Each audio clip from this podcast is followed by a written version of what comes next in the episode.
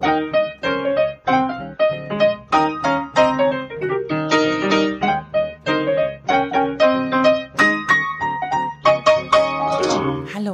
Herzlich willkommen zu Folge 40 vom Was denkst du denn Podcast. Mein Name ist Nora Hespers. Und ich bin Rita Molzberger. Wir äh, haben heute eine Sonderkonstellation, weil wir machen das mal im Stehen. Es ist einfach zu heiß zum Sitzen. weniger Hautfalten, weniger Schweiß. war die Was? Arbeitshypothese. es könnte sein, dass es deswegen ein bisschen anders klingt, aber ich finde es ja auch mal schön. Man soll ja mal die Perspektiven wechseln und deswegen äh, haben wir das mal gemacht. Und wir fangen deswegen ein bisschen anders an, weil überraschenderweise sich ähm, neue Unterstützer für unseren Podcast bei Steady gefunden haben. Yay. Ja, und wir haben inzwischen fünf Menschen, die uns monatlich einen Euro für unser Podcast zu Hause äh, schenken. Und deswegen wollen wir ganz, ganz herzlich Dankeschön sagen. Danke. Das ist super. Ja, wir freuen uns riesig. Und ähm, wir haben ein Thema diesmal passenderweise auch wieder von einer Hörerin, von Kati, die ja auch sehr treu immer zurückschreibt, wenn, wenn es Feedback gibt und ähnliches. Und Kati hat sich Gedanken gemacht über das Thema Prüfungsangst. Ähm, und sie schreibt uns, es geht um Lampenfieber und Prüfungsangst und woher das kommt und mit welchen Werten das zusammenhängt, beziehungsweise sagt sie, es Werte das falsche Wort. Sie selbst hat keine Prüfungsangst oder, oder Lampenfieber ähm, und macht das alles ohne Probleme. Also Abschlussfeier, Abschlussfeier und äh, sie muss dann eine Rede halten, ist überhaupt kein Problem. Ähm, ja, und ich weiß aber, dass es bei Menschen anders ist. Bei mir zum Beispiel. Mhm. Unter anderem, es kommt auf die Prüfung an. Und ähm, wie ist es bei dir, Rita? Äh, ja, so ähnlich kommt auf die Situation an, genau. Und auch auf die Lebenssituation, nicht nur auf die Prüfungssituation. Ja. Und ähm, in welchen Situationen hast du Lampenfieber? Also Lampenfieber habe ich nicht so sehr, dafür bin ich ein bisschen Rampensau genug, würde ich sagen. Ein bisschen genug klingt natürlich komisch, aber da ist genug Rampensau in mir, um dieses Lampenfieber, was ja klassisch ist beim Bühnenauftritt, die Lampen gehen an und du stehst da, ähm, einigermaßen im Griff zu haben. Prüfungsangst habe ich auch nicht, aber ein extremes Prüfungsunwohlsein, mhm. das mit äh, einer gewissen Arroganz zusammenhängt, weil ich finde, das klingt jetzt assi, aber ich bin irgendwie zu erwachsen, um noch geprüft zu werden in bestimmten Sinne. Mhm. Und das ist natürlich Unsinn. Selbstverständlich darf man mich prüfen. In vielerlei Hinsicht, vor allen Dingen sachlich und fachlich. Aber wie gesagt, da steht mir so meine Arroganz im Weg, weil ich überdenke, ja, ey, ich kann das doch. Was muss man denn jetzt dann noch fragen? Ist irgendwie, pff, was soll denn das? Ich glaube, ich wäre beim Bewerbungsgespräch zum Beispiel schlecht. Ich hatte noch keins, kein klassisches. Mir wurden Jobs immer so angeboten, dann habe ich die gemacht und ja, war irgendwie alles, wie nennt man das, organisch. Mhm. Aber ich könnte mir vorstellen, dass ich da sowohl Lampenfieber als auch Prüfungsangst entwickle, weil ich das noch nie hatte und weil eben diese Instanzen dahinter stehen, die über den Lebensfortgang entscheiden und ich gleichzeitig das Gefühl hätte, das dürfen die gar nicht. Irgendwie darf ich doch wohl entscheiden, ob ich das kann oder nicht. Ich habe interessanterweise ähm, bei Klausuren zum Beispiel so gar nicht so viel Angst gehabt. Ich fand Klausuren einfach immer furchtbar anstrengend, weil mhm. das einfach heißt, dass man sich ähm, Stunden am Stück konzentrieren muss. Und ich hatte glücklicherweise mal genügend äh, Nahrungsmittel und Getränke dabei. Hattest du Karotten dabei? Äh, nee, das Dominique ist das, nee, hatte immer Karotten dabei. Ich möchte das hier nochmal erwähnen. Dominique hat immer in den Deutschklausuren fünf Stunden lang Karotten gegessen neben mir. Das war nicht schön. Nee, da hätte ich auch, da hätte ich Prüfungsangst gehabt. Ja. Also nicht vor der Prüfung, sondern eher vor dem Geräusch, ja. aber äh, genau. Nee, ich habe dann tatsächlich ähm, in, im Abi in der mündlichen Prüfung mein Deutsch-Abi verkackt, was wirklich sehr, sehr ärgerlich mhm. war. Ähm, äh, ich will jetzt hier keine Noten nennen, aber es war wirklich, es war wirklich das, was man verkackt nennt. Und ähm, danach hat das angefangen, dass ich tatsächlich Prüfungsangst entwickelt habe. Und zwar war das ähm, während meiner Ausbildung. Mhm. Ähm, es gab eine Zwischenprüfung und es war klar, dass wir, weil wir Blockunterricht hatten, ein halbes Jahr weniger Unterricht hatten sozusagen oh. im Vergleich zu denen, die regelmäßig zur Schule gegangen sind, zur Berufsschule. Und ähm, das wurde uns dann auch gleich vermittelt, dass wir da auch nicht bestehen können. Ja, und ähm, genau, dass man das aber trotzdem von uns erwartete, dass wir da möglichst gut abschnitten. Und das wurde uns dann auch vorher gesagt, dass äh, da sehr darauf geachtet wird, dass wir das auch wirklich gut abschließen und alles ernst nehmen und so. Ähm, Aber hat, ihr als Kohorte oder ihr wir Einzelne? Als, wir als Azubinen, wir waren zwei. Okay, ja. So in, dem, in dem mhm. Unternehmen. Und das hat dann dazu geführt, dass ich A, sehr viel gelernt habe, was sonst nicht so meine Art war. Und ähm, dass ich Tage vorher, ich glaube so zwei oder drei Tage, bin ich aufgewacht mit unfassbaren Kopfschmerzen. Ähm, weil ich wohl nachts so fest aus Stress die Zähne aufeinander Boah. gebissen habe, dass das zu, einer, ähm, zu einem Muskelkrampf im Gesicht geführt hat und der hat eine krasse Migräne ausgelöst. Okay. So, und das war nicht so, also es war jetzt nicht so, dass ich sagte Lampenfieber und Aufregung und Herzrasen und so, aber ich habe anscheinend sehr wohl den Stress in mir gehabt, ohne das wirklich wahrnehmen zu können. Ähm, und äh, das hat sich lange fortgesetzt, bis ich das in den Griff hatte, dass ich nicht, äh, nicht mehr aufgeregt war. Übrigens auch bei der Führerscheinprüfung. Vor der Führerscheinprüfung war ich mega Ah, aufgeregt. ich glaube, da war ich auch aufgeregt. Da kann ich mich nicht ganz genau dran erinnern, aber das war glaube, schlimmer ja. als Abi. Ja. Und dann bin ich natürlich Nee, auch durch die erste Führerscheinprüfung durchgefallen. Ja? Ja, aber Durchfallen schützt ja eigentlich davor, beim nächsten Mal so tierisch aufgeregt zu sein. Wenn man sehr lange nirgendwo durchfällt, dann wächst diese Angst. Dass man mal durchfallen berichten. Ja, könnte? weil du dann nicht weißt, wie es sich anfühlt und dann bist du irgendwie um die 30 und denkst, so, bisher noch nie auf die Nase gefallen. Irgendwann passiert es ja und dann wird es schlimm. So, dann reflektiert man schon auf die vergangenen Ereignisse und erwartet das nächste. Das ist auch schlimm. Aber ja, ähm, ich habe gefragt, nachdem, ob du als Einzelne angesprochen warst, du hast das jetzt gut zu Ja. machen oder als Kohorte, weil ich Foucault im Hintergrund äh, sprechen hörte. in den Kohorte 70er erinnert Jahren. mich immer an äh, Asterix-Hefte. Ja, stimmt. Die Römer, Bataillone. Ja, aber es ist äh, super, weil er genau auf solches Zugriff nimmt. Ne? Er guckt sich an, ähm, wie Geschichte gelaufen ist und guckt da mit einer bestimmten Brille drauf. Foucault kann man sehr leicht missverstehen, indem man denkt, er schreibt Geschichte. Das tut er nicht, sondern er interpretiert Geschichte in einer ganz bestimmten Weise und sagt eben, die Prüfung hat auch so eine ganz lange Geschichte, die zusammenhängt damit, wie Macht und Herrschaft ausgeübt wurden. Und zwar gab es ja nun eigentlich immer einen Souverän, ähm, der eigentlich der Sichtbare war und das Volk war so unsichtbare Masse. Ne? Das hatte dem König irgendwie zuzujubeln. Aber in der Prüfungssituation, die ähm, nochmal besonders, ja, vielleicht gleich zur Prüfungssituation in diesen Konstellationen steht, ähm, ist es so, dass sich diese Sichtbarkeit umdreht. Der Prüfling ist ja dann derjenige, der besichtigt wird sozusagen und geprüft und ins Licht geholt wird, während derjenige, der eigentlich über Wohl und Wehe entscheidet, der Prüfer, also so eine Art Monarch, ähm, gar nicht mehr so der wichtigste ist, sondern dahinter steht, so Foucault, eine Disziplinarmacht. Das Ganze, der ganze Diskurs rund darum, warum wir prüfen, wen wir prüfen, wie wir prüfen und so weiter. Und das spüren wir. Das hast du vielleicht auch beim Zähnezusammenbeißen gespürt. Also, dass du gar nicht als Einzelne nur jetzt in dieser singulären Situation geprüft wurdest, sondern dass da ein ganzer riesiger Diskurs dranhängt. Und wenn wir den zu spüren kriegen, das kann schon stressen, finde ich. Das kann gut möglich sein, weil natürlich da auch, ähm, also wenn, also so eine, so eine Klausur für mich, da hing natürlich insofern keine Erwartung dran, weil ich das bis dato dann immer ganz gut gemacht hatte. Ja, also bis und zu gelernt dieser, und so. Nö. Das, äh, das ja, ist, ja, vielleicht nicht gezielt, aber du warst wahrscheinlich signifikant oft im Unterricht anwesend und hast halt zugehört oder so. ich das war meine da, Taktik. Ja, ich möchte mich dazu nicht äußern. Ah, das, alles klar. Nora hat das aus sich selbst generiert, das Wissen. Nee, ja, aber das war so, ich habe das so bei, bei nebenbei habe ich das Ja, so, also das so eingerieselt. Königsweg. Ja, ich, ich finde das auch total toll, aber es macht einen nicht zwingend sympathisch, habe ich auch während der Schulzeit gelernt. Ach so. Ähm, dass, äh, dass, wenn man Wenn's sich darüber äußert, fällt? ja, dass man Wissen so nebenbei aufnimmt und es macht es auch nicht besser, wenn man das dann betont bei guten Noten, dass man jetzt Fand ich nicht voll leicht. Wieso hast denn du eine 5? ja, aber dass man jetzt auch nicht so der Streber war, sondern dass das einfach so passiert ist, das ist irgendwie kein eingängiges äh, Argument an der Stelle. Das musste ich auch hart lernen, aber gut, so war es nun mal. Ich weiß gar nicht, ob ich das heute besser mache. Ich muss nur nicht mehr geprüft werden. Du umgibst dich einfach mit Menschen, die auch so sind und schon ist der Stress weg. Äh, ja, das, nö, das, also so viele teilen diese Erlebnisse gar nicht. Aber Nein? das ist auch gar nicht, äh, das soll ja keine Therapiestunde werden. Ne? Naja. Ich finde das nur im Zusammenhang, ich habe jetzt gerade während du gesprochen hast, überlegt tatsächlich, woher kommen denn diese Prüfungen? Also wir haben ja nicht alle mit Abi-Prüfungen so angefangen. Ne? Nö. Und ähm, so ein bisschen dachte ich, naja, das sind vielleicht diese Initiationsriten gewesen, sozusagen, wenn man von einem Lebensabschnitt in den anderen geht. Das waren ja nicht immer so ähm, Prüfungen von wegen, ich muss jetzt hier Multiple-Choice-mäßig was abhaken, sondern das war ja auch, ähm, um eine gewisse Reife oder auch ganz frühe Überlebensfähigkeit unter Beweis zu stellen. Ja, ne? genau. So, oder ein, eine Zugehörigkeit auch zu einer bestimmten Gruppe. genau. Dafür waren, glaube ich, Also Ist eigentlich nett, weil das Abitur ja eigentlich auch Reifeprüfung heißt. Ne?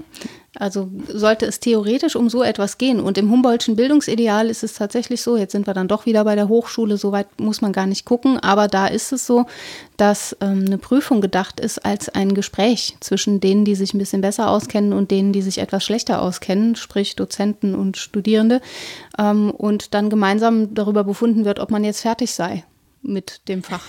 So. Das kann auch eine Prüfung sein. Ja, so ein witziger Gedanke mittlerweile, aber total eigentlich angenehmer Gedanke, ehrlich Eigentlich gesagt. ist es richtig so, weil er sagt, gerade an den Hochschulen, an den Schulen geht es noch darum, dass Lehrer sich überflüssig machen. Die müssen sukzessive überflüssiger werden und an den Hochschulen ist das eine Gemeinschaft ähm, und man braucht sich gegenseitig. Der Lehrende braucht auch den, der zuhört und der fragt, weil er sonst von selber auf diese Fragen gar nicht kommt. Das finde ich einen schönen Gedanken. Und dann ist eine Prüfung wirklich eine gemeinsame Prüfung, so eine koexistente sozusagen. Man ist da gemeinsam in der Situation und guckt, ja, glauben wir denn, dass wir sagen können, du bist soweit. Ne? Aber das klingt ja auch eigentlich mehr wie so eine Gesellenprüfung, ne? Also Ja, zumindest Meisterstück. Ich, ich, genau. Mhm. Ich kenne mich jetzt nicht super gut damit aus, wie das im Handwerk ist, aber ich könnte mir durchaus vorstellen, dass das ähm, auch damals so war, dass sozusagen das Gespräch mit dem Meister stattfindet, der dann Ja. befindet, ob denn der äh, Lehrling das alles gelernt hat, was Genau. er lernen muss, um diesen Beruf zufriedenstellend auszuführen und gar nicht so sehr irgendwie ähm, Matheaufgaben lösen. Ja, und er konnte das ja auch, wie gesagt, an diesem Meisterstück festmachen. Also es ging gar nicht nur ums gemeinsame Ja, Gespräch. Erstmal Gesellenstück. Ja, Gesellenstück oder Meisterstück, ne? etwas, woran sich das festmacht, woran man ablesen kann, ähm, wie der Stand jetzt ist. Aber, das ist auch ein Punkt bei Foucault, diese Situation, dass man andauernd geprüft wird, war eigentlich ungewöhnlich. Es gab dann lange Phasen, in denen es dir selbst überlassen war, ob du so im nebenbei lernst, wie du jetzt geschildert hast, oder ob du dich jeden Tag hinsetzt und machst und tust und übst. Ähm, darauf hat keiner geguckt, sondern es ging um diese einmalige Prüfsituation, die du aber an einem Stück vorgeführt hast oder auch an dir selbst, aber nicht so sehr, weil jetzt jemand von außen kam, dir einen Test hingelegt hat oder so, sondern das hast du aus dir selbst generiert und jemand, der sich auskannte, hat drauf geguckt und mit dir gemeinsam ja, entschieden, was das wohl zu bedeuten hat oder auch über dich entschieden natürlich. Wobei- aber ja, ja. also bei, bei Foucault kommt das vor im Kapitel Disziplin Mhm. und im Unterkapitel die Mittel der guten Abrichtung. Das ist vielleicht ganz schön zu wissen. Sitzplatz Genau, für ihn ist die Prüfung so das Königselement der guten Abrichtung. Davor kommen die Kapitel die hierarchische Überwachung und die normierende Sanktion. Und er sagt, in der Prüfung kommen die zusammen. Ich finde das gut, dass man auch Menschen abrichten muss. Ja, ja, muss man. Er spricht auch von gelehrigen Körpern, die wir sind. Ja. Ne? Das ist so seine Sicht auf die Dinge, dass wir abgerichtet werden, dass wir gelehrige Körper sind, auch Volkskörper. Zum Beispiel beim Militär, diese Paraden, sagt er, ne? dass die, dieser ganze Korpus da Ja, ist vorgeführt wird. Und Das ist sichtbar ist, Sitzplatz klar aus. sind die abgerichtet. Ja, aber wir vielleicht auch. Aber ich, ich überlege, ob man abgerichtet, also so Sitzplatz aus oder abgeurteilt sozusagen, ob das, ob wir da deutsch wieder sehr, ähm, sehr unterschiedlich sind, uns wirklich zwei ganz krass unterschiedliche Sachen meinen oder ob man das so ein bisschen so synonym an der Stelle verwenden kann, um sozusagen das Urteil ähm, damit reinzubringen. Kommt Also vielleicht, beides zusammen, ne? Ja, vielleicht hat Humboldt sich da einfach ungenau ausgedrückt, möchte ich sagen. Der wollte, der wollte das auch, dass man vor ihm paradiert. Der hat das nur netter ausgedrückt. Nee, der hatte schon echt eine andere Idee davon, glaube ich. Das hat dann irgendwie keinen guten Gang genommen. Weiß auch nicht. Naja, aber tatsächlich muss man sagen, es ist, man ist ja irgendwann dazu übergegangen und das ja wahrscheinlich auch nicht ganz grundlos, ähm, das zu uniformieren und das äh, sozusagen in DIN-Normen zu packen, um Qualitätsunterschiede, das ist ja auch wieder sehr deutsch, ne? Ja, voll. Äh, Qualitätsunterschiede sozusagen zu minimieren. Ähm, und trotzdem äh, war ich jetzt gerade häufiger in Bremen arbeiten und da begegneten mir sehr viele, die sagten, naja, ich kann ja eh nichts, ich habe Bremer Abi. Also Bre Bre Bremer Abi schien mir so der, das Synonym zu sein für ähm, in Bremen bekommt man das Abitur nachgeworfen und es hat in etwa den Wert eines Hauptschulabschlusses. Ja, aber gut, wenn es konform für alle so ist, dann kann man sich auf der Basis ja wieder individuell entwickeln und sagen, ich Ja, aber du wirst ja, wenn du dich an das oder das. Ja, aber du wirst ja, wenn du dich an einer ne? Hochschule bewirbst, dann wird ja das Abitur und nicht das Ja, ja, Bremer klar. Abi oder das bayerische Abi. Das fanden wir ja alle immer schon unfair bei Noten. Ne? Ich war auf einer viel schwereren Schule als wie du. So, und dann hast du einen schlechteren. Abi-Durchschnitt und musst im Zweifel warten auf einen Studienplatz in dieser Kram. Weil, Ja, deine, weil deine zusammen. Schule schwieriger ist. Ja, weil meine zwei so viel wert ist wie die Eins auf dem Asterstein. So, irgendwie. Das, es gab immer so Arbeitshypothesen, mit denen man Ja. sich das schön reden konnte. Das war schon hübsch. Was man dabei übersieht, ist, dass wir alle, wie du sagst, abgeurteilt und abgerichtet werden, dadurch, dass ständig geprüft wird. Und bei Foucault ist der Punkt, das klingt jetzt kompliziert, aber ich hoffe, dass es das gar nicht so ist oder ich habe ihn zu einfach verstanden, dass er sagt, die Objekte werden subjektiviert beim Abrichten und die Subjekte werden objektiviert gleichzeitig. Also ich werde als Subjekt, als Person, Individuum und Einzelnes sozusagen hervorgebracht, gerade bei der Prüfung. Du bist da alleine und bist diesem, dieser Kommission ausgesetzt, so. Und gleichzeitig wirst du objektiviert, weil wir unglaublich viel bürokratisieren auch. Wir erheben Ja. ja Daten damit und machen vergleichbar und können eben sagen, an dieser Schule ist der Abi-Durchschnitt über die letzten zehn Jahrgänge 2,3 und an der anderen Schule aber 1,3, scheint da leichter zu sein. Oder aber da sind per Zufall immer die viel schlaueren Leute. ne? Also wir erheben mit diesem bürokratischen Aufwand eben auch wahnsinnig viel Daten, mit denen wir dann was anfangen können. Und auch das Übrigens ist ja vor allen Dingen die. Schüler, die Schüler was anfangen können, Ja. wenn sie die Mathe-Klausuren hacken. Ja, genau. Das ist eine sehr willkommene Datenerhebung, die da gemacht wird. Ja. Aus Schülerkreisen. Einfach mal die Abi-Klausur hacken. Ist auch eine coole Sache, sich so dazu zu verhalten, finde ich. Also das ist natürlich, das macht das nicht, liebe Kinder. Ne? Aber an sich ist das ähm, ein schönes Statement, wenn man sagt, ich habe erkannt, worum es hier eigentlich geht und dann gibt dem Affen Zucker, da mache ich mit, ja. Ja. Ich erkenne das Prinzip und pff, dann darf ich das auch. Ich finde ja eigentlich für die Leistung des Hackens sollte man dann schon irgendwie so Bonuspunkte ich auch. bekommen. Ich habe auch schon mal, ich habe in der Mathe-Klausur Bonuspunkte für einen sehr ungewöhnlichen Lösungsweg, bei dem irgendwie Grütze rauskam. Aber ich hatte halt offensichtlich irgendwas. Kluges gedacht, so wie es Mhm. gehen könnte und habe dann auch so einen Text geschrieben, wie ich meine, wie es gehen könnte, obwohl ich die Aufgabe nicht lösen könnte und habe dafür nicht null Punkte bekommen. Das fand ich sehr nett. Ja, das stimmt. Das kann man aber auch mal belohnen, wenn sich jemand solche Ja, Gedanken das macht. Argument war, dass das sowieso eher Mathematik sei als Rechnen. An der Schule mache man nur Rechnen und ich sei jetzt auf dem Weg zur Mathematik. Das war eine Adelung, die mich sehr gefreut hat. Wenn man sich überlegt, wie man an eine Lösung drankommen könnte, ohne das jetzt vollführen zu können. Ich finde das, ich finde das sehr schlau. Ähm, Mhm. Ich war nur hilflos. ja, aber das ist ja, ja nicht wirklich. Ja. Also du hast ja irgendwie einen Weg gebaut. Ja, die anderen haben halt gerechnet, ne? Ja, ich finde das, ich, ich finde, ähm, ähm, das ist ja diese Prüfung, das ist ja dieses Verschullichte, aber man hat ja auch so, so Lebensprüfungen, ehrlich gesagt. Ne? Also für mich Ja. war das zum Beispiel tatsächlich ähm, das erste Mal live on air im Radio zu sein und ähm, ich habe wirklich, ich habe kaum geschlafen. Ich war super, super aufgeregt. Mir wurde nachher dann auch gefeedbackt, dass man das gehört hätte und dass man das sehr schade fand, dass man gehört hätte, dass ich so aufgeregt war. Ich meine, es war, Ja, nu. es war nur die WDR 2 Bundesliga-Konferenz. und- Nur? genau, nur. Und es war auch nur, ich weiß nicht, wie viele Millionen Zuhörer die Ja. hat. Also ich wusste einfach, das ist jetzt eine wirklich, wirklich große Bühne, auf der du stehst, ja. Ähm, dann sprichst du als Frau über Fußball. Also es gab wirklich auch gesellschaftliche Konventionen, ähm, denen ich damit entgegengetreten bin. Und ähm, ich habe nicht das Gefühl gehabt, bis dahin, das sei selbstverständlich. Und wir erleben auch heute noch, dass es ja nicht selbstverständlich ist, wenn wir uns angucken, äh, wie Claudia Neumann behandelt wird, die Ja. Fußball, Männerfußballspiele kommentiert. Unverschämtheit. Ähm, von daher, und da hatte ich tatsächlich einen riesen Respekt vor, um nicht zu sagen, wirklich Angst und Lampenfieber und alles zusammen und ähm, das, äh, äh, das hätte mich auch fast gekriegt. Also es ist auch nicht jetzt nur einmalig gewesen, sondern das ähm, war auch so alle zwei Wochen. Und da steckt, also da steckt wirklich ein riesen Konstrukt hinter oder Ja. steckte, dass ich erstmal dechiffrieren musste in ganz vielen verschiedenen Ebenen. Und ähm, da hat es mir, ähm, das, also da, da stinkt jede andere Prüfung gegen ab. Also ich erinnere mich ja immer noch gerne, dass Lehrer gesagt haben, das Abitur ist die schwerste Prüfung in eurem Leben. Ja, wer hat das denn Ja, gemacht? unsere Lehrer haben nie gesagt, das ist die schwerste. Danach läuft's einfach und ich denke mir so, ihr seid doch verrückt. Also das hat mir zum Glück niemand gesagt, den müsste ich ja im Nachhinein noch kontaktieren und auslachen. Das ist ja Unsinn. Ja, ja, äh, das ist ab, das ist wirklich ganz großer Unsinn. Also man weiß ja auch nicht, was für wen die schwerste Prüfung im Leben ist. Vielleicht ist das zum Ja. ersten Mal in den Kindergarten zu gehen das Schwerste, was du je tust. Und danach ist alles easy peasy oder was auch immer, ja. Und es äh, schreiten auch nicht alle Menschen bis zum Abitur. Warum auch? Ja, richtig. Zumal das ja so hierarchisch gedacht ist, ähm, dass man da irgendwie eine Leiter hochklettert, was de facto nicht so ist. Nein. Also Auch Lebenserfolg aktuell, bemisst ne? sich daran Ja. definitiv nicht.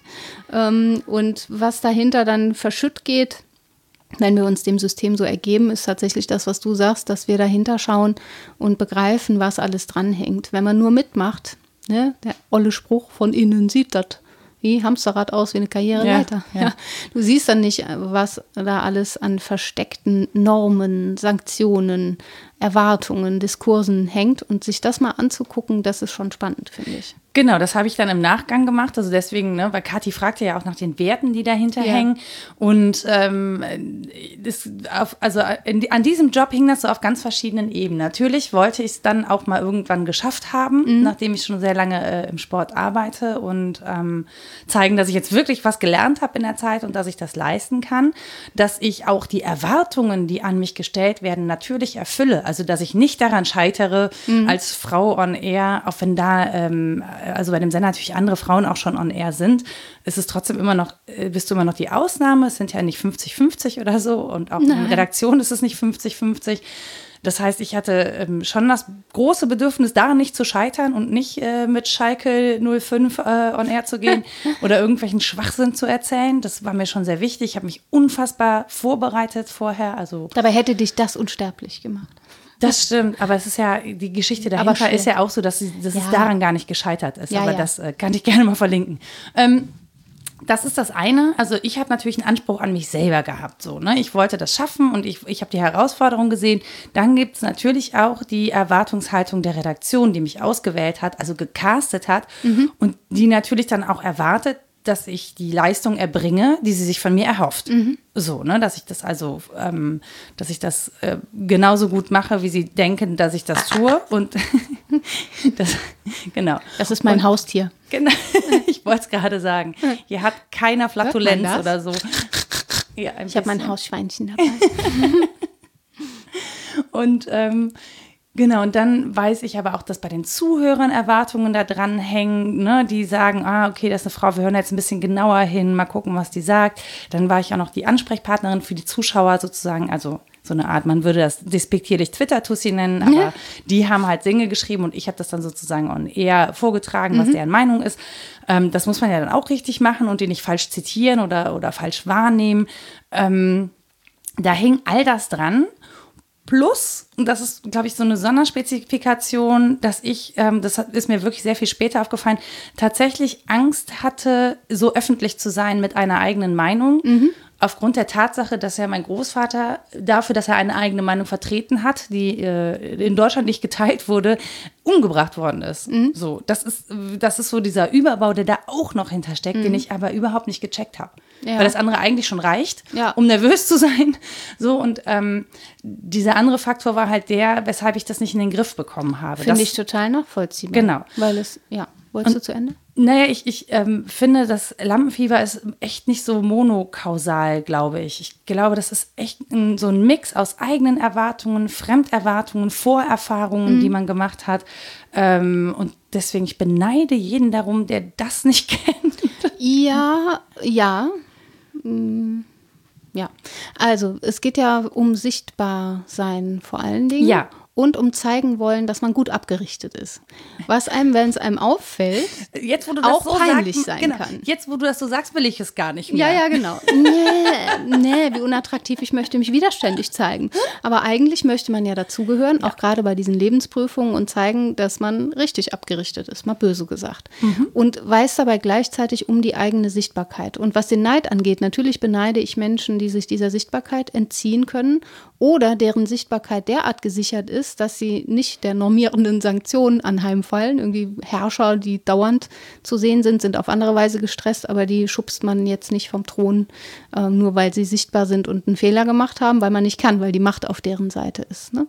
Also diese, diese Zusammenspannung von Sichtbarkeit und funktionieren wollen, die halte ich für wirklich sehr stressbeladen. Und das, was du gerade sagst, tatsächlich auch die Konsequenzen. Ja, ne? genau. Also, dass es eben negative Konsequenzen auf Ja, deine... weil es sanktioniert wird, wenn Ja. du es falsch machst. Genau. Also man könnte ja sagen, jetzt haben manche Menschen mehr Stress mit sichtbar sein und manche weniger. Puh, kann man sich ja irgendwie zu entschließen, das so zu machen oder so und sich eher zurückziehen. Nein, kann man nicht.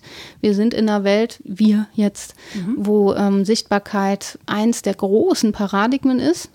Ähm, man kann sich ganz schlecht negativ dazu verhalten, ohne sanktioniert zu werden. Das ist das eine. Ich kann mich dem nicht entziehen. Und ich weiß, dass es bewertet wird die ganze Zeit. Und es sind sehr schnelle, andauernde Bewertungen. Das war ja der Punkt bei Foucault, dass er sagt, das ist jetzt nicht irgendwie alle zwei Jahre mal eine große Prüfung, sondern wir haben uns so dran gewöhnt, dass das sowieso und dauernd passiert. Und das macht wahrscheinlich einfach so ein subkutan riesiges Stresslevel aus. Ja, und was ich, was du gerade zum Sichtbarmachen sagst, das finde ich auch total spannend im Sinne von, ähm, wenn jemand eine äh, souverän performt, ähm, können wir das nicht wahrnehmen, dass der oder die Person auch Stress empfindet zum Beispiel. Kann ja auch positiver Stress in Form von äh, freudiger Aufregung sein, ja, dass man sich einfach freut, da rauszugehen und deswegen ein bisschen höheren Puls hat und so. Ähm, aber bei mir war das so, dass es für mich ein absolutes Aha-Erlebnis war, zu sehen, dass Kollegen, die ich für total souverän gehalten habe, immer und bei denen ich das Gefühl hatte, wenn die on air sind, dann zucken die nicht mit der Wimper, einen unglaublichen Druck verspüren und dass man den auch wahrnehmen kann, weil sie ähm, diesen Druck in Bewegung ablassen. So. Also die reden dann zwar ganz, ganz cool und ganz normal, aber zum Beispiel die sitzen auf einem Drehstuhl und wackeln in einer Tour hin und her, dass du glaubst, das, das, das äh, Fett, mit dem das geschmiert ist, wird gleich neben- heiß man und könnte qualmt. nebenbei so ein Nagelbild machen. Das Ja. stört beim Hören ein bisschen. aber es ist wirklich, ja, es ist wirklich so, dass du denkst, ah, okay, ihr habt auch, ihr Ja. habt Druck, ihr empfindet Stress, ihr so, ah, so und das war für mich ein totales Aha-Erlebnis, weil erstaunlicherweise habe ich Stress so interpretiert, dass ich dachte, wenn es dich stresst, dann kannst du es nicht. Also Stress ist sozusagen das Anzeichen dafür, dass ich das nicht drauf habe. Ja. Ähm, das scheint auch weit verbreitet zu sein als dass man das so Annahme. denkt. Ja. weil wir nicht gestresst wirken wollen, weil wir nicht wollen, dass das jemand sieht oder Ja. hört. Ne? Dir wurde ja auch rückgemeldet, das ist nicht schön, dass man hört, du bist aufgeregt. Warum eigentlich? Warum darf man das nicht hören? Wenn jemand das das erste Mal macht, ist voll okay. Also bei Foucault hängt das alles zusammen mit dem Überbau des Panoptismus. Ne? Panopti, alles, alles sehen. Und er sagt, wir haben uns so pyramidal aufgestellt als Gesellschaft, dass jeder jeden kontrolliert, jede, jede kontrolliert. Ähm, und dass wir gar nicht mehr sagen können, wo müssen wir die Bombe hinschmeißen, um denjenigen, der uns beobachtet, kaputt zu machen, weil es ein derart verwobenes Netz ist, dass wir nur noch Bomben schmeißen müssen. Also Aber jetzt Rita, ist jetzt ein wir, wir blödes stehen Bild. doch nicht auf Gewalt. Ja, ja, doch, ich halt schon. Ich mache mir das gerne. Ich mache mir das gerne im Kopf so klar, dass man das nicht sagen Ja. kann, in, also ganz vereinfacht gesagt, in der Monarchie, dann bringst du den König um, dann kommt zwar der Nächste, ne, aber du weißt immer, wo die Stelle ist, wo Ja. die Herrschaft herkommt und wo Macht ausgeübt wird. Und in unserer Gesellschaft eigentlich nicht mehr. Das ist so subtil und so verwoben und an so vielen Stellen, dass es sehr schwer ist, sich dem zu entziehen. Und das ist dieser Panoptismus, dass wir alle uns gegenseitig beobachten und auch hören und kommentieren können und so. Und dass das Menschen fertig macht, ist ja irgendwie äh, völlig nachvollziehbar, weil wir nicht nur öffentliche Wesen sind, wir hatten es ja schon mal von Öffentlichkeit und Privatheit, sondern diese Rückzugsräume brauchen und sie im Übrigen auch im Politischen brauchen. Wir wollen nicht, dass jede unserer Meinungen ständig gehört wird. Wir wollen uns auch mal ähm, äußern, ohne dass es da Rückmeldungen geben kann. Zum Beispiel einen eigenen Gedanken verfertigen, ob laut oder leise. Und das Gefühl zu haben, das ist jetzt wirklich nur meiner, das ist schon echt selten geworden, finde ich. Man fühlt sich bei nahezu allem beobachtet oder gehört. Ja, wobei man ja auch gehört werden möchte, man möchte aber nicht bewertet werden. Ich ähm, habe Mhm. so ein bisschen, wenn du das so erzählst, dann überlege ich halt gerade, dass wir echt in so einer ganz schönen Bewertungsschleife drin stecken. Ja. Ne? Also äh, egal, ob jetzt Optik oder Aussagen oder so. Und was uns da so ein bisschen fehlt, das sind jetzt nur so Social-Media-Beobachtungen, aber ich finde, da manifestiert sich das so ganz gut. Es fehlt so ein bisschen mh, dass Menschen da weich sind in ihrer Bewertung Mhm. und so sagen können, so wie man das ja in der Psychologie lernt, ne? Ich empfinde das so und so, aber. Ja, ja. So.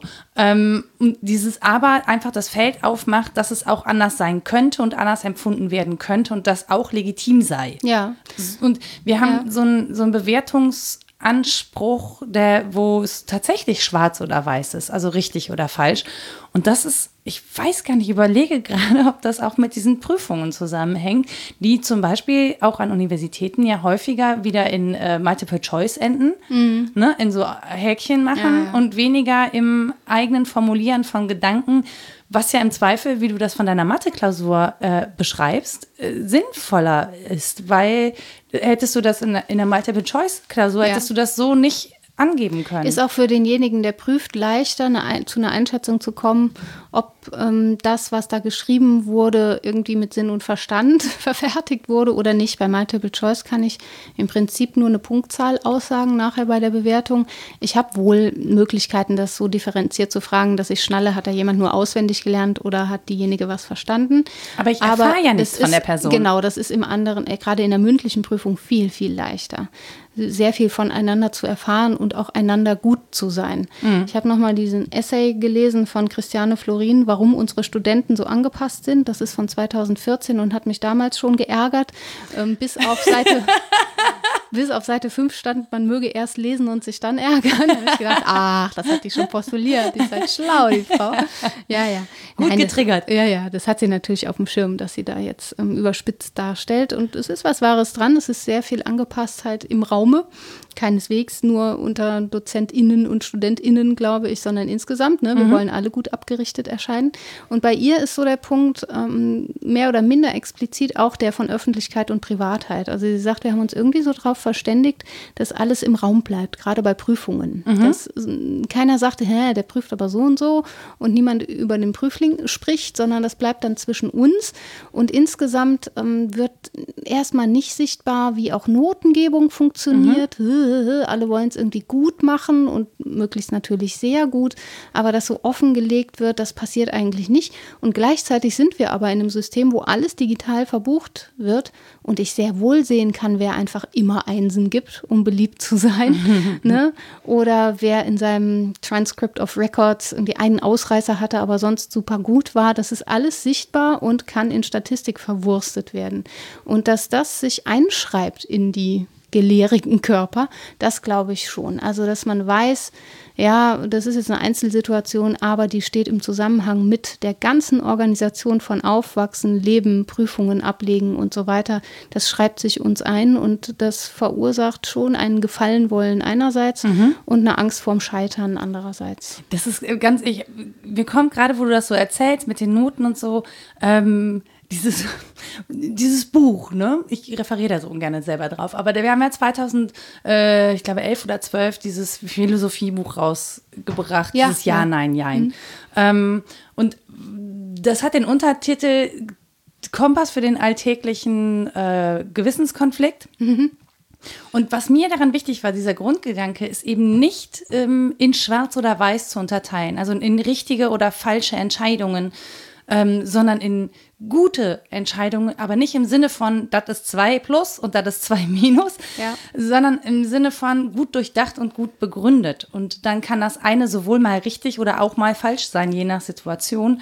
Aber ich habe es zumindest gut begründet im Sinne von, ich habe Konsequenzen bedacht und ich habe mir Gedanken darüber gemacht, äh, wie das für mich ist, wie das für den anderen ist oder die andere, wenn ich Entscheidungen treffe und äh, komme zu etwas, mit dem ich im Reinen sein kann. Mhm. So, aber ohne dass man das jetzt an einem Maßstab beurteilen könnte. Ja, das Abgefahrene ist ja, dass man das auch ritualisieren könnte. Das ist ja nicht ja. unmöglich. Es ist ja nicht so, als Es war schon auch als Gegenbewegung gedacht, weil genau. ich irgendwie das Gefühl hatte, das wird, es wird sehr viel in Schwarz und Weiß.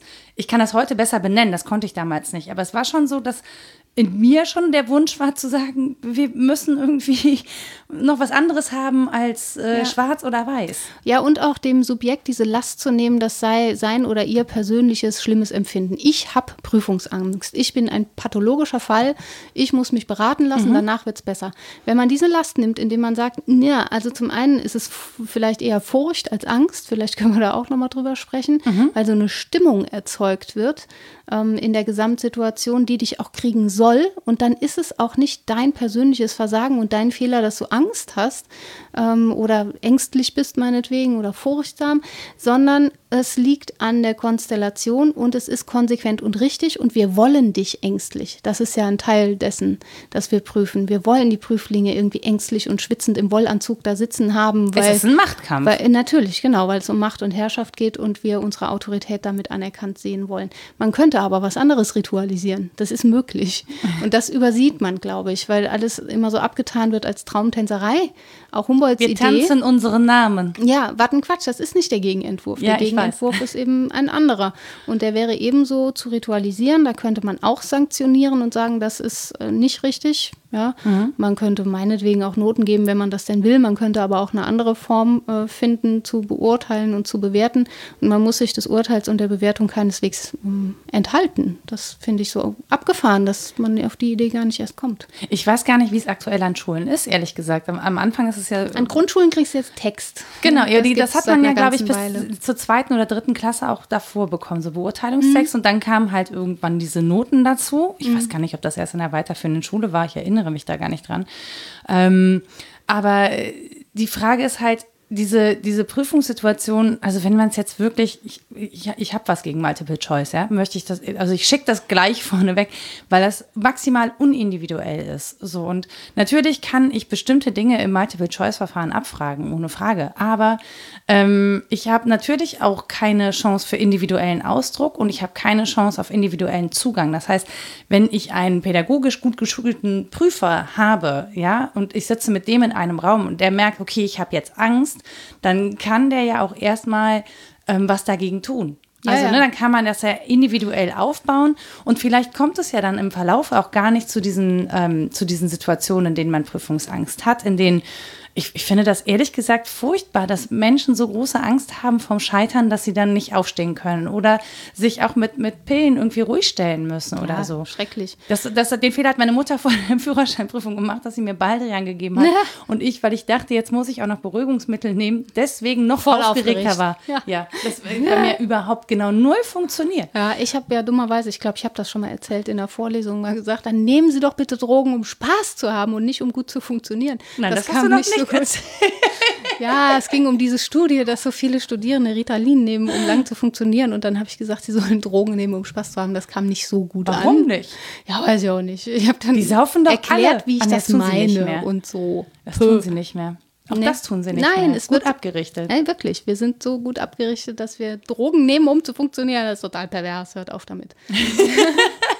wir machen hier keine Werbung für Drogen. Nein, ja, Quatsch, warum auch? Am schönsten wäre, man könnte entspannt durchs Leben hampeln und hin und wieder das Gefühl haben, ich habe die nächste Stufe erklommen. Es darf sich ja auch anfühlen wie eine Prüfung, irgendwie erwachsen Absolut, zu werden. Warum natürlich. nicht? Es ist ja auch schön, aber, was ge also gemeistert zu haben genau, im wahrsten Sinne des genau. Wortes. Ne? Aber um das, wie du es schilderst, im Persönlichen und mit Ruhe und im Miteinander erledigen zu können, braucht es Personal und Zeit. Ja. Und das übersehen wir, glaube ich. Allein eine mündliche Prüfung zu organisieren äh, und durchzuführen, ist unglaublich viel mehr Arbeit, wenn ich es ernst nehme ja. als Prüfende, ähm, für den Prüfling auch, als jetzt mal so einen Multiple-Choice-Test rauszugeben. Und wenn wir große Zahlen abhampeln wollen ne, und sagen, so und so viele kriegen einen Studienabschluss, dann führt das in die Multiple-Choice Isierung von Dingen, die nicht Multiple Choice isierbar sind. Ich mhm. behaupte nicht, dass es mit keinem Inhalt geht. Es geht sicher. Aber ich freue mich zum Beispiel über so einen lapidar abgegebenen Zettel, auf dem jemand so ausgefüllt hat, dass es einen Stinkefinger ergibt. die Kreuzchen. Da habe ich Freude dran. Das ist, ne, würde ich gerne sagen, bestanden, war natürlich Käse, aber da hat dann jemand ähm, einen kreativen Umgang damit gesucht und eigentlich ist derjenige wahrscheinlich oder diejenige, ähm, nachher der bessere Lehramtskandidat, die bessere Lehramtskandidatin, keine Ahnung. Naja, weil ne? auch dann was Individuelles äh, übermittelt werden kann. Ja, ja, also genau. das ist ja die Kritik an, an unserem Bildungssystem ist ja wirklich, dass es ähm, Leistungsträger ja. Also im Sinne einer kapitalistischen Gesellschaft ausbildet. Ne? Also möglichst ja. Menschen, die man schnell in den Arbeitsmarkt bringt, damit sie schnell produktiv sind. Ja. Und ähm, was, was mich daran so erschreckt, ist, wenn man Biografien von Menschen liest, die man ähm, vielleicht auch bewundert und dann feststellt, ah, okay, da hat zwei Semester Jura da studiert und drei Semester Germanistik da und dann war er nochmal im Ausland und hat da nochmal Philosophie. Also eigentlich hat er bis auf Jura nur irgendwelche äh, Fächer genommen, bei denen man ähm, genau nicht Multiple-Choice-Tests mhm. ablegt. Und ich meine, der, der Grundgedanke ist ja nicht nur Leute auszubilden, die irgendwie so speziell sind oder gut Ja, Nein ankreuzen können, sondern Menschen, die eine Gesellschaft vielleicht auch entwickeln. Ne? Also Vordenker, Mitdenker. Ähm, aber wie macht man das, wenn man das Denken nur, ähm, nur automatisiert im Sinne von, ja. da kommt was Richtiges oder was Falsches raus? Genau, das ist auch Florins äh, Kritik. Sie regt sich natürlich darüber auf, dass High die five. Studentenschaft angepasst ist, aber hat schon auch den Blick dafür, dass wir die so angepasst haben wollen, sozusagen. Oder ja, das ist ja, also es ist ja sozusagen. Systemisch bedingt. Genau. Ja. ich wollte Systemfehler sagen. Ja, ist das ist aber auch. schon gleich eine Wertung. Ja, ja. Also es ist zumindest eine Systembeschreibung, die, glaube ich, auf vieles zutrifft. Es gibt gleichwohl ganz viele, die sich widerständig dazu verhalten. Das mhm. muss man auch mal sagen. Die was ganz anderes tun und nachher auch reüssieren. Das äh, vergisst man auch, dass das jetzt nicht die sind, die dann im Leben verkacken, sondern die, die vielleicht ganz was Tolles machen, ne? die solche Biografien haben. Trotzdem kann man das nicht von jedem oder jeder verlangen. Warum auch? Es will auch nicht jeder so einen hochindividuellen Lebenslauf hinlegen. Manche mhm. wollen einfach nur gut funktionieren und einen Job machen, was auch okay ist, wenn es eine individuelle Entscheidung ist. Aber braucht solange man dafür das, eine universitäre Bildung? Naja, solange das nicht eingetragen ist in diesen Diskurs von Macht und Herrschaft und ähm, in dem Punkt, der, dem Oktroi, jeder und jeder muss einen Studienabschluss machen. Was für ein Bullshit. Ich wüsste nicht warum. Ja, aber es wird von früh auf ein, eine Panik und ein Hype gemacht um möglichst hohe Bildungsabschlüsse. Ist ja auch immer linear gedacht, dass es kein Wunder ist, dass da viele Angst entwickeln, ganz persönliche Weil Angst. einfach ja unglaublich viel dranhängt. Das heißt ja genau. im Prinzip, wenn du das Studium nicht schaffst, dann landest du unter der Brücke. Das ist ja sozusagen, ja. naja, aber das ist die ja. Option, die du gefühlt einfach hast. Ne? Ja, also genau. man wird ja rausgeschickt. Ich, ich weiß, es gab immer die Phasen, es gab bestimmte Jobs, die wollte man, da wollte man dann studieren, da sagte man, ach, äh, da ist der Markt total überlaufen, das lohnt sich nicht. Mhm. Und das klang dann halt gleich so wie, ja, kannst du studieren, ähm, bringt dir aber nichts, mach lieber was anderes, sonst landest du eh unter der Brücke, also sonst mhm. wirst du eh nie arbeiten können.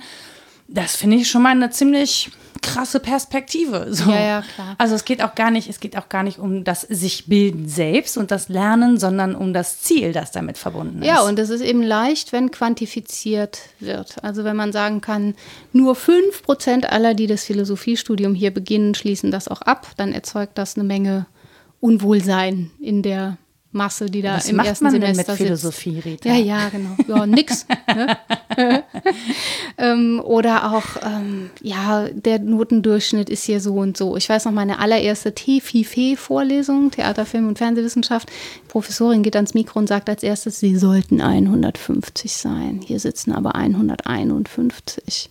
Irgendwer ist uns durchs System gerutscht. Die meinte das ironisch übrigens, hat man aber nicht gemerkt. ähm, und neben mir, das war sehr schön, neben mir wurde so ein Mann immer kleiner und kleiner. Und ich dachte, na, 151? Und jetzt oh, drei Abitur und bin da irgendwie reingerutscht. Ja, wirklich, da gab es eine Bürokratie. Hallo, Purdy. Jetzt wissen alle Bescheid. Ähm, und das ist ein extrem bildungshungriger Mensch, der das Studium klasse abgeschlossen hat, noch ein zweites dazu gemacht hat, das Bohemikum freiwillig gemacht hat, nach Prag ging und jetzt beim Radio arbeitet. Was ist denn ein Bohemikum? Die böhmischen Sprachen zu lernen. Aha. Gut. Ja. Schön, jetzt habe ich mich auch schon wieder als. Äh, Dolle, ne? Ja, das Musste ich auch von Purdy lernen, von der Nummer 151, die eigentlich nicht da sein sollte. Und das geht eben nur, wenn wir diese Datenmengen erheben. Wenn ja. wir wissen, da sind so und so viele Plätze. Wir verteilen die nach Numerus Clausus und so weiter. Aber so wenn, fort. wenn man, also wenn man ihm jetzt sozusagen deswegen, wenn man da jetzt wirklich einen klaren Cut gemacht hätte und ihn raus, dann hätte da viel dran gehangen an der Stelle, ne? Ja, er hätte vermutlich auch ein glückliches Leben geführt, irgendwie weil äh, so vom Typus her, ja, aber ein anderes, genau. Und es wäre verdammt nochmal ein Verlust für dieses Fach gewesen, weil mhm. er wahnsinnig interessiert war und nicht einfach so sich beworben hatte, sondern mit, ne, nicht wie ich, sondern einen guten Grund hatte, das unbedingt machen wollte und das später auch äh, wirklich sehr gut gemacht hat. Und das wäre schade gewesen fürs Fach, wenn man seine Stimme da nicht gehört hätte. Ja, und ich finde halt, und, und, das sagt mir halt, okay, er hat interessensgeleitet studiert genau. und nicht zielgeleitet. Ja. So, ne? Und genau. das ist ja genau das Ding. Ähm, also ich gebe zu, ich habe das so verknüpft, ich habe so halb-halb. Mhm. Machen ja viele. Naja, ich wollte, ich wusste schon, ich will Journalistin werden, so nachdem ich das mit dieser Werbekauffrau irgendwie nicht so richtig, ähm, nicht, nicht mehr ernst nehmen konnte, tatsächlich am Ende des Tages. Ähm, wusste ich schon, ich wollte Journalistin werden und dann habe ich ja dieses Sportjournalismusstudium in so einem Journalismusführer gefunden und dachte, geil, das verbindet mein, mein meine beiden Lieblingssachen. Schreiben, ich dachte damals noch, ich werde Kolumnistin. Mhm. Schreiben und Sport, das finde ich total super.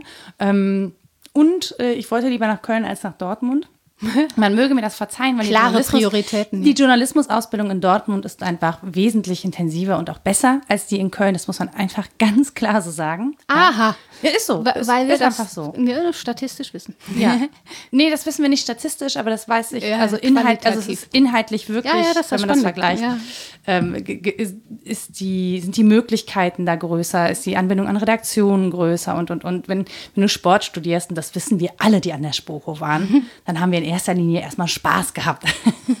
was ja auch nicht falsch ist, was auch nicht heißt, dass wir nichts lernen. Aber ist die Frage, halt, ob das in den letzten Jahren dann auch noch so war. Ja, aber das ist ein Bewegungslernen. Also mhm. das ist ja nochmal ein anderes Lernen, das nicht so, nicht so sehr an Büchern klemmt in den ersten Jahren. Das, das wird auch wieder anders. Und wenn Menschen sich spezialisieren und auch in, in wissenschaftliche Bereiche gehen, ähm, dann sind das riesige Leistungen, die da vollbracht werden. Ne? Das klingt mehr nach Spaß als. Ähm, als ja, aber dass man im Grundstudium erstmal die Geräten sortieren muss, ist ja auch genau. richtig so. Richtig, ja, aber es, es, soll das Studium an sich nicht entwerten. Ja, ja. Es sagt halt nur, es ist Nein, etwas klar. anderes. Ähm, und das finde ich halt hochinteressant, äh, wie das zusammenhängt. Nachdem ich jetzt zum Beispiel Elisabeth Wehling äh, gelesen habe, die ja ganz deutlich macht den Zusammenhang zum Beispiel zwischen Bewegung und Sprache. Mhm. Ähm, ich möchte das jedem empfehlen, das zu lesen. Das ist jetzt vielleicht nicht das Thema Prüfungsangst, ähm, aber auch das gehört ja so ein bisschen, finde ich, dazu. Also wenn wir über Alternativen zur Prüfung reden, ne? Äh, also auch zu Alternativen zu Statik, mhm. dann braucht es Bewegung. Ja, klar. Ne? Das gehört schon zum Sinne. Thema, gerade wie du sagtest, dass sich Menschen den Stress auch nehmen, indem sie viel zappeln oder mit dem Kugelschreiber klickern oder irgendwie so. Es ist ja schon eins, ne? was wir seelisch, körperlich, äh, so fein säuberlich trennen, ist eigentlich Leiblichkeit und ist eines. Und Stress kann sich so abführen oder anders abführen. Und unser System hat sich eben sehr auf die Geisteskräfte kapriziert, was nicht unbedingt hilfreich ist für viele hm. Menschen, die andere Kräfte besser entwickelt haben oder ähm, da Talente haben in der Fantasie oder auch in der Bewegungsform, in der Kinesthese, die nie zur Geltung kommen und dann hast du Lampenfieber, weil du genau weißt, es wird nur deine analytische Fähigkeit geprüft oder deine Sprachfähigkeit und die ist vielleicht gar nicht so dolle und du wünschst dir, du könntest es anders ausdrücken. Ne? Das, genau, und wenn ich mir die, wenn ich mir jetzt gerade mal so vor Augen führe, die Prüfungssituation im Sport, das Ziel, das du erreichen musst, ist sehr transparent. Mhm. Von Anfang an weißt du, wie du welche Note sozusagen erreichst. Ne? Das ist ganz transparent und du kannst daraufhin trainieren und du wirst auch unterstützt. Das heißt, eigentlich ist das eher wie so eine Gesellenprüfung ne, dass du genau weißt, womit. Ja, es kümmert zumindest niemanden, wie du den Weg dahin beschritten hast. Also ob du ja. zu Hause auf dem Speicher die Turnübungen gemacht hast oder seit du fünf Jahre alt bist im Turnverein warst. Aber es, es bestraft egal. auch niemand, wenn du, wenn du übst, wenn du mit anderen trainierst, wenn du dir Sachen zeigen lässt, ja, wenn du nachfragst. Genau. Also es ist eher ein gemeinsames Lernen an mhm. der Stelle. So, ja. Das auch dazu führt, dass du noch viele andere Dinge lernst, als wenn du dich mit deinen Büchern beschäftigst. Ja das eine ist nicht besser als das andere. Ich sage nur, es ist einfach eine andere Situation, äh, zu einer Prüfung ja, und zu einem Ergebnis zu gelangen. Und dennoch willst du einen gelehrigen Körper beweisen. Das ist schon Absolut. so. Ne? Der Dem, ist auch dann gut abgerichtet. Ja, ja, genau. Ja, der funktioniert auf dem Punkt und so. Dass, ja, da kommt man schwer raus. Ne? So sehr man auch sagt, no, ist aber doch schön und so. Ja, ja, aber da hat er schon einen Punkt erwischt, der Foucault, dass wir letztlich gut funktionieren wollen und zeigen, dass wir das können und so. Und das ist ja auch so falsch nicht. Warum? Warum sollte man sein Leben damit verbringen, dysfunktional zu sein. Das macht auch keine Freude. Aber ich glaube, dieses Schwingen zwischen Anpassung und Widerstand, das geht uns verloren. Dieses Schwingen zwischen Anpassung im Sinne von, ich funktioniere im System und das erlebe ich als Erleichterung, nicht jedes Mal anzuecken und ähm, Widerstand im Sinne von, ich reflektiere das aber und wenn ich die Rahmenbedingungen blöde finde oder finde, dass ich da rausfalle, dann kann ich mich widerständig dazu verhalten. Mhm. Und das ist schon weniger geworden. Ich glaube, da hat die Christiane Florin einen Punkt.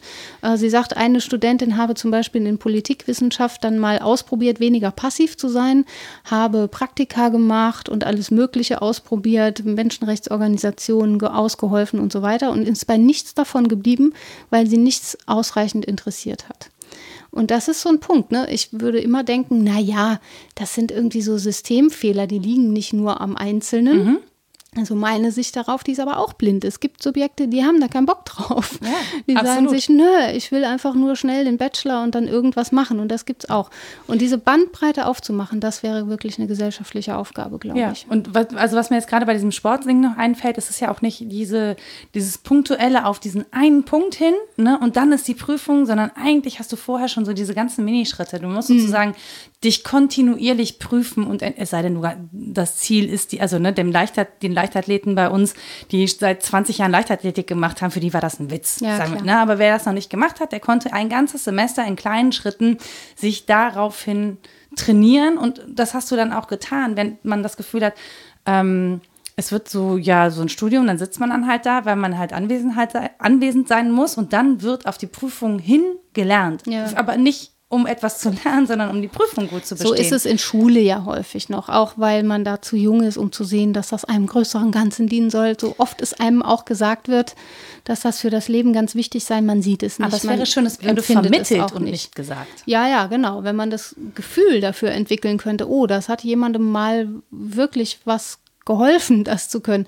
Weil das ist beim Touren eigentlich nicht so. Dann kannst du Rad schlagen, das kannst du dein Leben lang, das bringt dir aber ja nichts. Da kannst du ne? hier, wie James Bond, kannst du nett. durch die, äh, weißt du, Ja, ja. diese Laser Na, und so Ton. äh, Vergleichsweise ist das ein. Können, das wir cooler finden, das Freude macht und so. Und das Freude haben an sich ist halt auch ein Wert. Ne? Ich hatte aber auch Freude wir an sehen, Matheaufgaben lösen. Ja, aber das sehen wir bei vielen in den Fächern, die ihnen nicht so liegen, einfach nicht. Und weil da niemand ist, der vermittelt, boah, das eröffnet dir vielleicht auch Horizonte ähm, darüber hinaus, die später im Leben nochmal neu wichtig Es, werden wäre, es, es würde ja auch schon reichen, man sagt, es eröffnet dir einfach einen Horizont. Du musst es nicht Ja. sehr gut machen. Und wie viele Menschen ich kenne- für diesen Horizont. die mit 50 gesagt haben, boah, ich lese jetzt nochmal Geschichtsbücher. Mich interessiert jetzt die NS-Zeit. Das hat mich Ja. nicht interessiert, als es in der Schule dran war.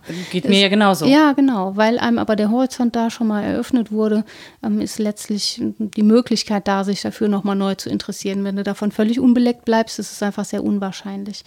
Ja, und um zurückzukommen auf die Prüfung, auch da, wenn das schon früh etabliert würde als eine Art, ähm, bei Foucault heißt es, glaube ich, Wettkampfsituation, die hat man mal. Das ist auch wichtig, das gehört zum Leben auch dazu. Ähm, das ist in vielen Menschen auch drin, dass sie das wollen, vielleicht nicht alle. Ja. Ähm, dann ist es, glaube ich, nicht so problematisch. Aber dieses ständige und sehr indirekte geprüft sein, sichtbar sein, hörbar sein und im Prinzip immer wissen, dass ich kategorisiert werde, dass ich in eine Norm passen muss und das sanktioniert wird, wenn ich nicht dazu passe, das erzeugt eine Menge Stress und führt dazu, dass wir auch so unglaublich hämisch auf die Delinquenten Ja. gucken, Ja. auf die, die dran scheitern. Das sind so, so eine Art Sündenböcke neuerer Zeit, ne, die sich dazu schräg verhalten, die gehen gar nicht. Ne? Was ist denn das für ein Hippie, der da nicht mitmacht? Ähm, oder auch ein Psycho. Psycho ist ja auch Ja, voll ja, das ja, Schimpfwort. Psycho, mhm. Warum eigentlich? Ne? Ja, weil die Kliniken, bei Foucault sind die Kliniken ganz wichtig und das Militär und die Schule, weil die ähnlich strukturiert und ähnlich eingerichtet Die sind. drei Säulen in einer Das- Gesellschaft. Ja, ne, die haben einen ähnlichen Verlauf hingelegt und lehren uns, dass wir bei den Abseitigen mal richtig hingucken müssen. So, Hm. die, die gehören nicht dazu. Ja, aber, aber es ist tatsächlich so, ich weiß gar nicht, wenn jemand diese Folge hört und Prüfungsangst hat, ob Na. das helfen kann. Ich glaube schon. Also wenn man wirklich erkennt, das ist nicht mein subjektives Problem. Es Ja. ist nicht, weil ich, wie ich Angst vor Spinnen habe, ein Objekt, auf das ich meine Angst richtet habe, nämlich diese Prüfung, sondern es ist eine Furcht. Da wird eine Stimmung erzeugt. Ja. Ich habe auch Bollno noch mal gelesen, das Wesen der Stimmungen. Und ähm, da kommt übrigens das Kapitel erhabene Stimmung direkt vor dem Kapitel Angst. ja, also das ist auch so ähnlich in der Prüfung. Diese um. Erhabenheit, das ist jetzt ganz wichtig und getragen. ja, und. Ne, was ist nah an der Angst dran? Und wenn ich erkenne, das hat Methode und das hat Sinn, das so zu machen, dann entlastet mich das vielleicht als einzelne Person schon. Also zwischen Ehrfurcht sozusagen ja, und Angst. Ja, genau. Ja. Dass ich vielleicht ein bisschen weniger ehrfürchtig an die Sache rangehen kann und weiß, dass natürlich bin ich das, die hier geprüft wird, aber im Prinzip prüft sich hier Gesellschaft selbst mit diesem Ritual und ich muss damit nicht einverstanden sein. Ich glaube schon, dass das zumindest dieser ganz krassen Prüfungsamt die Angst die Spitze nehmen kann. Tatsächlich bin ich vor der Tanzprüfung fast verzweifelt, weil Tanzen ist wirklich nicht meins. Und ich Ja, hatte mir eine Gruppe Sachen, ausgesucht. Ja, ich hatte mir eine Gruppe ausgesucht mit äh, rhythmischen Sportgymnasten und Tonern, die das natürlich alle sehr wohl Oh, mutig. Ja, ich kann vor allen Dingen keine Choreografien behalten. Das bleibt mir nicht. Ich, ich kann irgendwie zur Musik wackeln, aber ich kann mir jetzt nicht sagen, ich kann jetzt, weiß jetzt nicht, dann der linke Arm hoch, dann der rechte und fünf Takte später machst du dann so. Das ist mir alles zu viel. Und irgendwann saß ich wirklich völlig verzweifelt in der Ecke und dann kam ähm, Rodolfo, Brasilianer. Und nahm mich in den Arm und sagte, aber Nora, hängt dein Leben nicht von ab. Ja, stimmt ja auch. Und irgendwie dachte ich so, ja, irgendwie hast du recht, stimmt, da hängt mein Leben nicht von ab und dann, dann kann ich das Ja. jetzt halt nicht, dann tut's mir leid, wenn ich eure Performance da ähm, crashe. ich kann so gut stolpern, dass ihr denkt, ich tanze. Ja. Oh, den hätte ich damals gerne gebracht. Ja. Wir haben es dann so gemacht, an der ganz schwierigen Passage haben wir dann sozusagen in einem, zu fünften in einem V formiert. Ich stand hinten, musste nur rechts und Ah, links geil. die Arme immer so Ja, hoch und gut. runter machen und der Rest performte. Ja, voll so, gut. Und dann war der schwierige Teil vorbei. Nora macht jetzt mal die Flunder. Legt sich auf dem Boden möglichst flach hin. Das Video existiert auch noch. Ich weigere mich bis heute. Das Aber ich darf es bestimmt sehen und dann habe ich, äh, den weiß nicht. Hörerinnen und Hörern voll was voraus. ich glaube, ich würde, ich würde vor Scham im Boden versinken. Ja, ich bin, auch, ich bin auch schon so oft dran gescheitert. Bei mir war es so ein Aerobic-Kurs, da bin ich mit einer Freundin hin, weil die nicht alleine gehen wollte. Und Alter, ich bin schon, bevor es losging, war ich gescheitert, weil ich völlig falsch angezogen war. Und dann habe ich auch Hast du die Boxhandschuhe an? Nee, aber halt Sportzeug. Entschuldigung, ich hatte Sportzeug an Ja. und nichts Modisches. Das Ja, ging ja, schon nicht. ich weiß. Oh ja, naja. Und an den Bewegungen bin ich selbstverständlich auch mit Grandezza gescheitert. Ja, vor allen Dingen, ich muss, ich habe also immer schon Probleme, nicht über den Step zu fallen und dann soll ich auch noch überlegen, was als nächstes Ja. kommt und die Arme dazu bewegen. Aber Nein. da ist Lampenfieber gut, man schwitzt davon und hat nachher das Gefühl, so richtig Sport gemacht zu haben. Heiß war mir auf jeden Fall. Ich hatte eine rote Birne und die anderen wissen ja auch nicht warum. ja, Ist vor Scham egal. oder vor Aufregung Ja, ist ey. auch wirklich total egal. Egal, genau. Mensch, das ist äh, ein heiterer, äh, würde ich sagen, ein, heiter, ein heiterer Schluss Ja. äh, über eine Folgeverprüfung. Wir haben viel gelacht, obwohl es um Angst ging. Das ist irgendwie, finde ich das schön. Es ist ja auch eine lachhafte Angst. Ja, so, also was wirklich, soll das? Lass ich- uns mal scheitern, ey. Seit, seit ich weiß, dass ich abgerichtet bin, finde ich es überhaupt nicht mehr so cool. Du ich mache da nicht Körper. mehr mit. Ja, nee, habe ich keinen Bock mehr drauf. Verhalte mich jetzt widerständig dazu. Äh, Und wer das auch machen möchte, kann was lesen, Rita. Ja, ich habe nur drei Tipps dabei, weil die so reichhaltig sind, dass man sehr lange dran knapsen kann, finde ich. Wir prüfen das nicht, ob ihr das gelesen habt. Ob ich das gelesen habe, hat sich jetzt schon geprüft, glaube ich, je nachdem, wie ich drüber gesprochen habe. Also es ist Überwachen und Strafen äh, bei Michel Foucault und zwar das römisch 3 Kapitel Disziplin. Da ist das mit den gelehrigen Körpern und der Abrichtung und der Prüfung auch drin. Ja, ja. Und dann hatte ich Friedrich Bollnow empfohlen, das Wesen der Stimmungen ähm, wo es um Angst und Verzweiflung, aber auch Andacht, Feierlichkeit und alle möglichen anderen Stimmungen geht und diese Unterscheidung von Gefühl, Stimmung ähm, gemacht wird, sodass wir nicht am Subjektiven kleben. Und das dritte war dieses Mini-Essay von Christiane Florin, warum unsere Studenten, das heißt übrigens wirklich nur Studenten, so angepasst sind. Minuspunkt. Ich glaube, es ist Absicht. Man kann erst lesen, dann kritisieren. So. Okay. Hat Das sie geschrieben. Ja, das ist richtig. Das, das stimmt ja auch. Don't judge a book, book, book by its cover. Und I die Käfer like auch big nicht. books and I cannot lie. So, ich glaube, so langsam steigt die, Hitze im Dachgeschoss. Ähm, deswegen ähm, sage ich euch noch schnell, wie ihr uns erreichen könnt, wenn ihr Feedback zu unserer Sendung habt. Ihr könnt uns schreiben bei äh, an rita etwas denkst du denn.de oder nora etwas denkst du denn.de. Ihr könnt uns Kommentare hinterlassen auf was denkst du denn.de oder unserer Facebook-Seite und ihr könnt uns bei Twitter antweeten unter wddd-podcast. Und äh, ja, ich glaube, dass. Ach so, genau. Und ihr könnt uns, ich habe es eingangs schon gesagt, wenn ihr wollt, ähm, was spenden bei Steady. Ihr müsst das nicht tun. Wir freuen uns trotzdem. Und äh, damit würden wir sagen, tschüss und bis zum nächsten Mal. Tschüss. Tschö.